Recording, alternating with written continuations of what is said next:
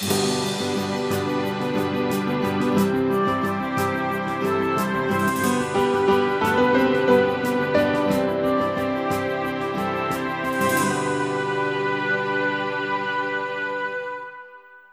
back to the Shepherd's Pie, a slice of faith for our messy lives. I'm Tony Kolenc, a professor at Ave Maria School of Law, the father of five grown children, and the author of inspirational fiction for teens and adults. Uh, speaking of which, in 2024, I'm gearing up for some new releases that you can find more information about on my website. I've got in March a book for young middle graders coming out from our Sunday Visitor called Penny and the Stolen Chalice takes place in modern day times. And then in October, we finish up my Harwood Mystery series with book six coming out from Loyola Press. So you can find all of that at antonykolenc.com. But today we're going to be speaking with Elizabeth Gillette about reconciliation to God and to the church after abortion.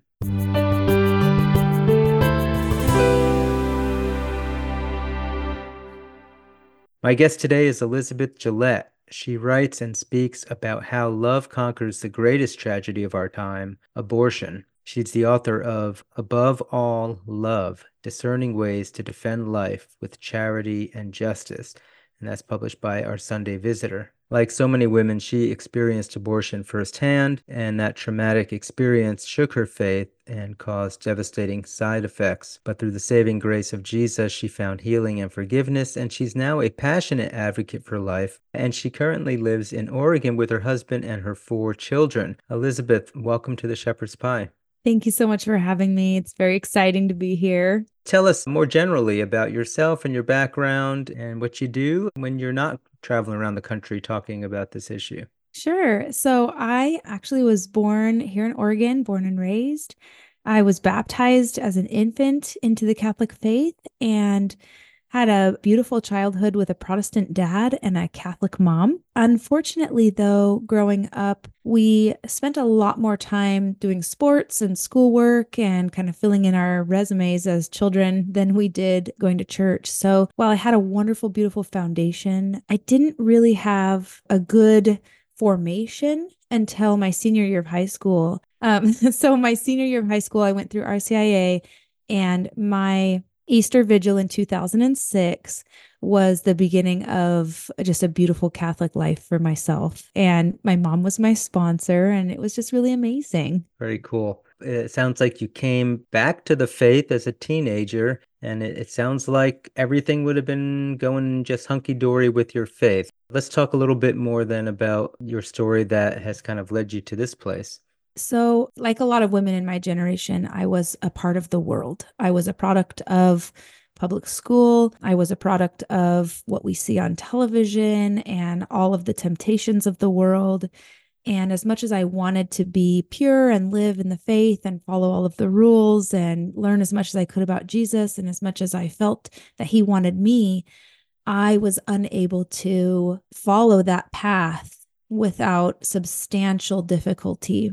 I wasn't able to stay chaste, and it led to some really grave and deep sin in my life to the point where I um, did end up getting pregnant in a crisis pregnancy and chose abortion with my boyfriend.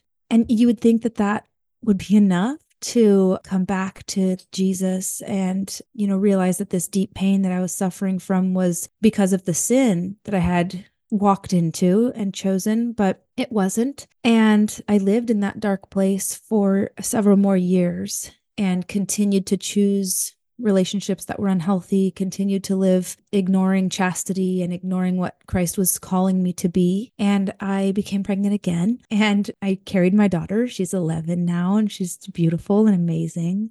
And you would think that that might be enough, right? But like so many women today, I was seeking for love in a man rather than seeking for true love in what Jesus had to offer me. And I became pregnant again and I carried my baby to term and my son is 7 now. And it was at that point with, you know, one baby in heaven and two on earth that I I realized I can't live here anymore. This darkness, I felt completely closed off from Jesus There was something separating me from him and from all of his graces. And I was depressed. Um, my abortion had given me a, a very terrible disease, which is post traumatic stress disorder. I still suffer from that today, and depression and, and just bad relationships and feelings of unworthiness and guilt. And I was trapped there. I was trapped in the secret of my abortion. I didn't want to give that up. I felt that if I gave it up, then I would have to face it head on. And that's terrifying to admit to yourself, let alone to a priest in confession, and then to share that with friends and family. But I got to a place where I realized that I was either going to die or I was going to go to confession and I was going to ask Jesus to heal me. And I did go to confession. And I remember on my way to the church, this spiritual warfare was going on all around me. And I could hear, you know, in that imaginative place of my soul, the devil was telling me, you could never go through with this. The priest won't forgive you. No one will forgive you. You're a murderer. You chose this. You did this. You are not worthy of anything but what you are right now. And it took so much courage. And it really, really took, I think, my guardian angel holding me by the hand and taking me into that location, into that room where the priest was sitting. Before I went in there, I prayed, okay, Lord, let me do this right. Let me come out of here and have this not be wasted. I went into a room and there was a curtain up, and I just took a deep breath and I said, okay, face to face it is. I let it all out. I said, I can't live like this anymore. I'm a broken person and and this part of me is going to kill me and you know I had an abortion and I did that and I want to die like my child did. And after I received the sacrament of reconciliation, I walked out of that room just completely brand new, like a whole new life was set before me. But I think that I had this misconception that when I walked out, it was going to be easy. But in reality, I still had all of these things I needed to contend with and all of these habits and all of these ideas. And it was not an easy road. And, and the road to chastity wasn't easy. And the road to repairing relationships that I had ruined with, you know, my depression or my anger or my guilt, that wasn't easy. It was a road that took many years. You know, immediately it was worth it because I felt close to Christ again. I felt that he was fighting with me, where before I had been I felt completely alone. But that reconciliation was the beginning. It was the beginning of a life not for myself. That is where I died to myself and said, okay, this is where I was when I tried to drive my own car. you go ahead and take it for me. This is a beautiful story, and and you share it so honestly. Um, you know, my wife and I actually were also a crisis teen pregnancy, so maybe just going all the way back to that first decision. It's difficult for people who have not been in that position, maybe, to appreciate what it feels like and when the option for abortion is out there. Can you maybe talk a little bit to that on just what was it that went into that first decision? And maybe even uh, if you can also just, is there anything that anybody might have been able to do or mm-hmm. intervene mm-hmm. with you at that point um, that might have made a difference? You know, I was out of college, I had a college degree, I was working. There was really no reason why I couldn't have a baby and provide for a baby. But when I saw a positive test. I was terrified because I was unwed and because people had said things to me through my life that made me believe that to be a single mother, an unwed mother, I would be judged horrendously. So I was very afraid of being judged. I was very afraid of disappointing people. When I told my boyfriend about it, the first reaction and the only reaction that I got from him was he said, This is the worst possible thing that could happen to me in my life right now. As a woman, to hear that from the person that you love is terrifying because that should be the person that stands up for you and supports you and defends you to all the other people that are supposedly going to be judging you. And so I felt completely alone. I also was deeply coerced by the abortion clinic where I went from the moment that I called them to inquire about options to the moment that I swallowed the abortion pill because I had a chemical abortion. There was deep coercion. The first phone call, I asked if I could make an appointment and if I could cancel it, would I have to pay? And they immediately started to impart this deep fear of immediacy you only have so much time before you won't be able to have the chemical abortion. And then it's a surgery, and that's very dangerous and very scary and very painful. We need to get you in here before 10 weeks. If you're calling, then most women, by the time they call, they've already made up their mind. So just by you calling tells me that you want an abortion. And there's things like that. So we ended up making the appointment. And when I went, every contact point that I had with them, I would say, you know, can I get a refund as we're pushing the $800 over the counter? If I change my mind, can I have a refund? I'm not sure about this. And they said, you can have a refund for only the portion of services that you do not receive. You know, the minute you go back into the room, you're going to pay for the room. The minute the doctor steps in there, you're going to pay for her. The minute you have an ultrasound, you're going to pay for that. And then I guess if at that point you don't want to take the pill, then you just don't have to pay for the pill, but that's only about $25. So there was no counseling, there were no options, there was no follow up care. I think the most coercive thing that I experienced, and I have since then found out that this is actually a common practice in these particular clinics. I asked to see my ultrasound, and they said no, that it wasn't their policy. And I said, I really need to see my ultrasound. Please show me my baby. And so the doctor turned the screen around so that I could see it. I've had four living children since then and many ultrasounds. And when the wand moves, the screen moves, the picture on the screen moves. Well, the wand was moving inside my body, but she showed me a still screen. There was no movement. And she said, Oh, I'm so sorry to tell you this. Your baby is already deceased. you you're going to miscarry. See, there's no heartbeat. And the shocking thing about this is the way that chemical abortion works is the first pill you ingest it and it stops progesterone from feeding your baby essentially. It starves your baby. And if my child was already deceased and i was going to miscarry naturally i would not have needed that medication. But yet they prescribed it to me anyway. You know from beginning to end this was a very tragic situation. I even remember on my way to the clinic begging god to save me get me out of here. And you know it's a very irrational moment because you're terrified. And i remember thinking if somebody was standing on the sidewalk praying, that I would just run to them. I would run to them and they would rescue me. But when we pulled up to this squatty little building, you know, it's all gray, no one was there. And I was devastated. Like, nobody cares. Nobody cares. All these pro life people, they don't even care about me. Don't they know that I'm going to be here? Don't they know that I need them?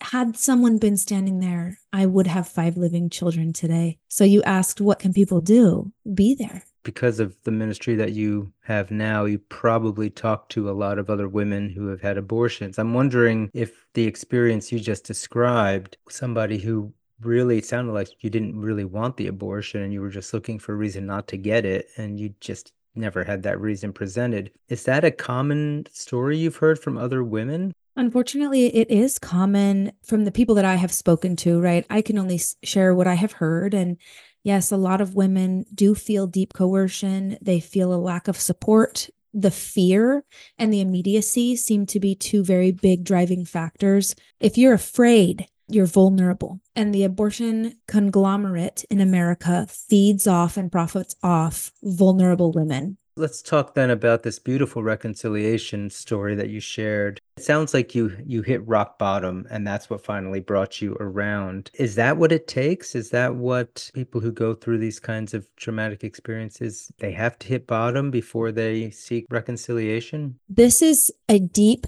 deep secretive sin. And you know, the devil owns our secrets, right? if we do not bring it into the light and we do not let Jesus' blood wash over it and we do not let the light of Christ clean that away from us, the devil owns that. So, women that have had abortions, and there are many, and there are many in our Catholic faith, many. There are women listening to this right now who are going to feel convicted hearing me speak about abortion because they haven't brought it to the light. They haven't gone to confession. They may not be at rock bottom, because they may have a successful family. But what I have found is that these women have difficulty in life, whether it be interrelating with other people or relationship problems with their spouse, or not able to bond well with their living children, or anger issues, or depression.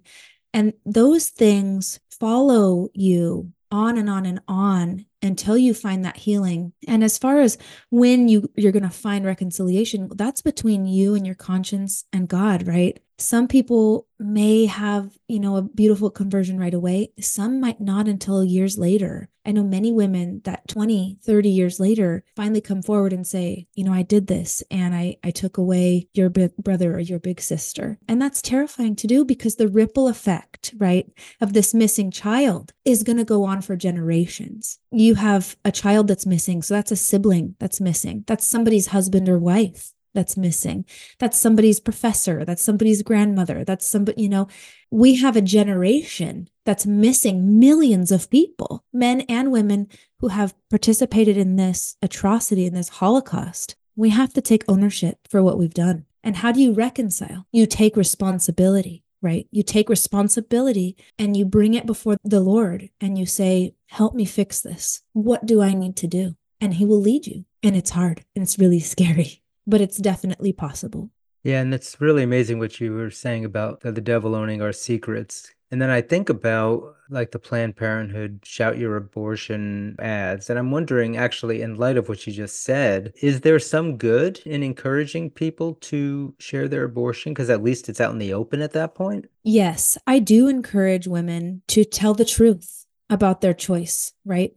And I have found also that many women in the Shout Your Abortion movement, which, by the way, we also have one on the pro life side, and it's called Shout Your Abortion 2, T O O 2. Um, you should check that out because it's it's pretty interesting. And also, the Silent No More awareness campaign has thousands of stories about abortion and true stories of trauma and what has happened to women. So people are talking. And I think that it is important because the truth is the truth. The truth is not relative. So if someone comes forward and says, Well, I had an abortion and I don't regret it, truth is truth. And that woman, regardless of whether she feels regret right now, has brokenness inside her because she's in a state of very, very deep sin, right? Whether you're a Christian or not, sin is sin. To live your life in that place, in that sin, has very dark consequences. And many women I have met have come from the pro choice side after sharing their story. And it opens the door, right? It opens that door of secrecy. And then once they face it, they start to realize, wow, when I say it out loud, I can see what it truly is. I can feel what it truly did to me. And that's how many women have come to healing and I think it's also important to talk about healing as a little segue here. We in the pro life community have lots of healing options, but it's not a one size fits all. I did not go to a Christian healing retreat. I haven't been to Rachel's Vineyard, although I think very highly of it. And I think that if anyone can go, they should. Because of the complications of my abortion, I had just regular counseling because I had post traumatic stress. I developed an eating disorder. So I needed to go to a counselor. And that's also not something that we should be ashamed of. If you need counseling, get help. If you're depressed, get help. There's nothing wrong with medication. There's nothing wrong with a service dog. You know, get what you need and trust that the Lord will be walking with you through that valley, right?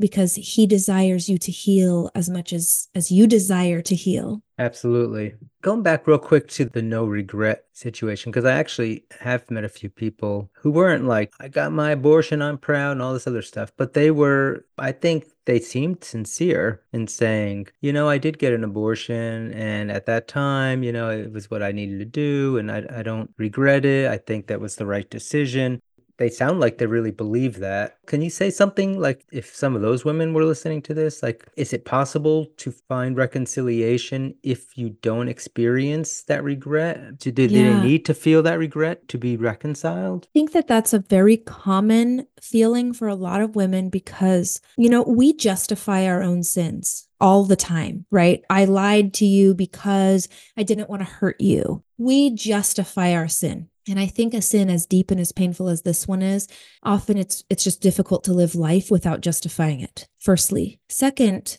society tells us that abortion's okay. It's legal. It's, it's an option. It's taught to us in our public schools. Oftentimes it's free to have an abortion. The government will pay for it. So to see that society says something is completely okay and then to make the step to understanding that it actually isn't okay can be difficult And I do know personally many women also who say, no, it was right for me and I did what was right. We weren't married, we weren't ready, we had too many. The way that I interact with those people is first and foremost with complete compassion because they are suffering still. The first thing I say is, I am so sorry that you had to experience that and that you had to go through that. That must have been so difficult for you because even if you believe it was the right thing for you, it wasn't easy. It was painful, it was traumatic, and the repercussions are still there, right? So we need to meet everyone, regardless of where they are, with compassion and love first, always. No judgments, never. That's not my job. That's Jesus's job, and he'll take care of that. It's my job to show you the love of Christ. And maybe you believe that you did the right thing right now, but in two years, 10 years, 15 years, you might think differently. And guess what? I'm going to be here and I'm going to be able to walk that with you because I also experienced that, right? It's not my job to change someone's mind. It's not. But it is my job to show you love and to show you how I healed and to show you what it did to me and to maybe draw some of those parallels. Wow. Do you think maybe your depression could have anything to do with that abortion? Do you think maybe this, you know, string of really bad, broken, abusive relationships might have something to do with your abortion? It could. Statistically speaking, abortion does cause those things. There are ways that we can minister to people in that situation too without overstepping, without alienating, without judging. I realized then as we're as we're actually heading towards the end of the interview that we haven't yet talked about your book and haven't even mentioned it. So let me uh, let's take this time. You have this book from our Sunday visitor called Above All Love: Discerning Ways to Defend Life with Charity and Justice. I suspect a lot of what we've been talking about you are addressing in this book, but maybe tell us a little bit uh, more about the book and also um, where people can go to get that book. So this book is it's unique. It can be be used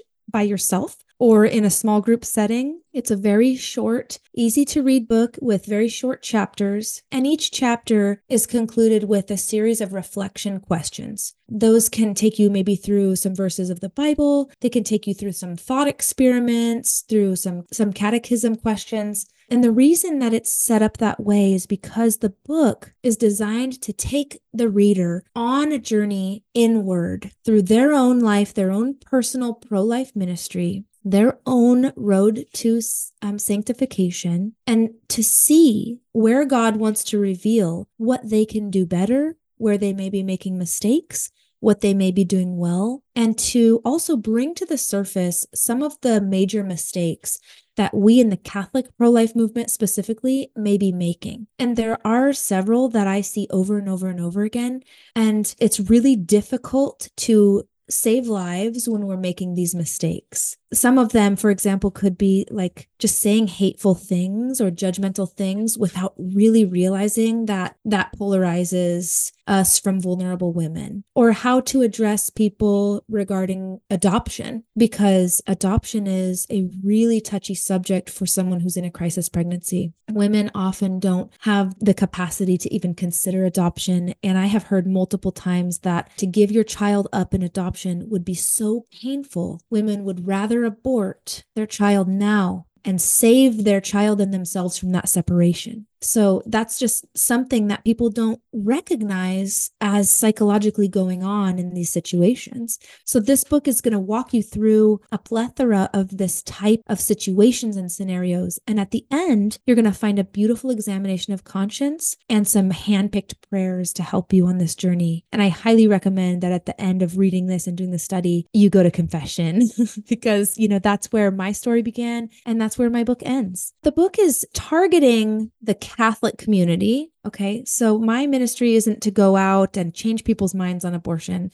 We have people that do that and they do that very well. My ministry is to talk to our own flock, our own Catholics, and say, wow, we are able to do this a lot better. And I'm going to show you how to start and how to maybe fix it up and how to get going in a way that's pleasing to God and a way that's in line with the catechism and the Bible. I'm going to sprinkle in my own story so that you can really emotionally feel what it's like for a post abortive mom and for someone in crisis. Just open up that dialogue and get the Catholic community thinking about this from a position of compassion and a position of love. So, folks want to get a hold of the book Above All Love. And if they want to learn more about you, where would you like them to go? Sure. You can come to my website, which is Elizabeth Gillette, G I L L E T T E, just like the razor, Elizabeth Gillette author dot com and you can purchase the book there there's links that will take you either to our sunday visitors page that's our publisher or to amazon you can pick it up at barnes and noble walmart has it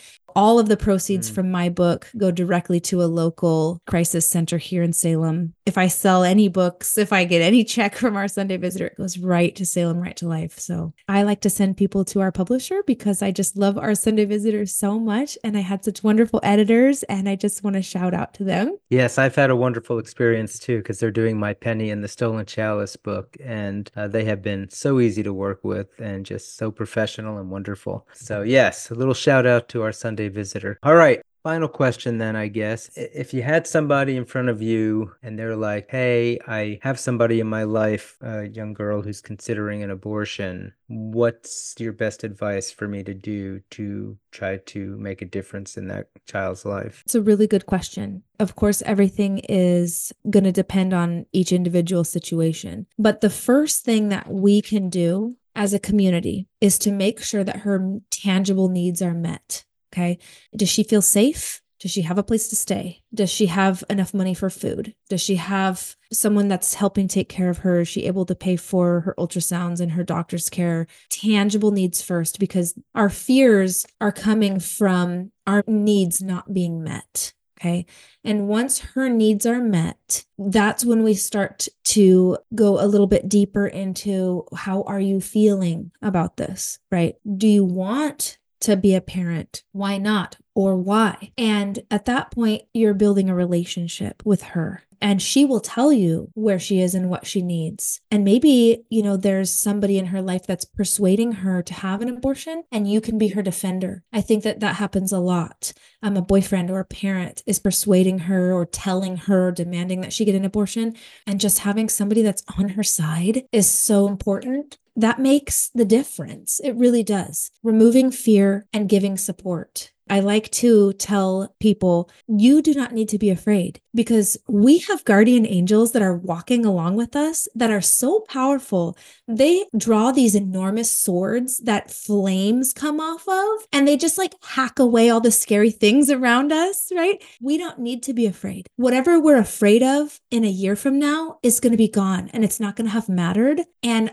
on the way, you are going to grow past whatever that was that was scaring you. And if you let fear win right now, fear will steal your child from you. Do not let fear steal your child away from you. Wow. That is a powerful line. This has been so wonderful having you on the show. I really appreciate what you're sharing and your your courage and your and your candor to go out and talk about this. Thank you so much for being on the show today. Thank you so much for having me. It has been just a blessing for me and I hope it has been for you as well. Well, it definitely has been for me and I think it will be for a lot of other people. Unfortunately, that's all the time we have for the show today. We've been speaking with Elizabeth Gillette about reconciliation after abortion. But again, this is Antony Barone Kolenc. You can learn more about me and about my books on my website, antonykolenc.com. But until next time, may God bless us as we rely on our faith to work through the messy challenges of our lives.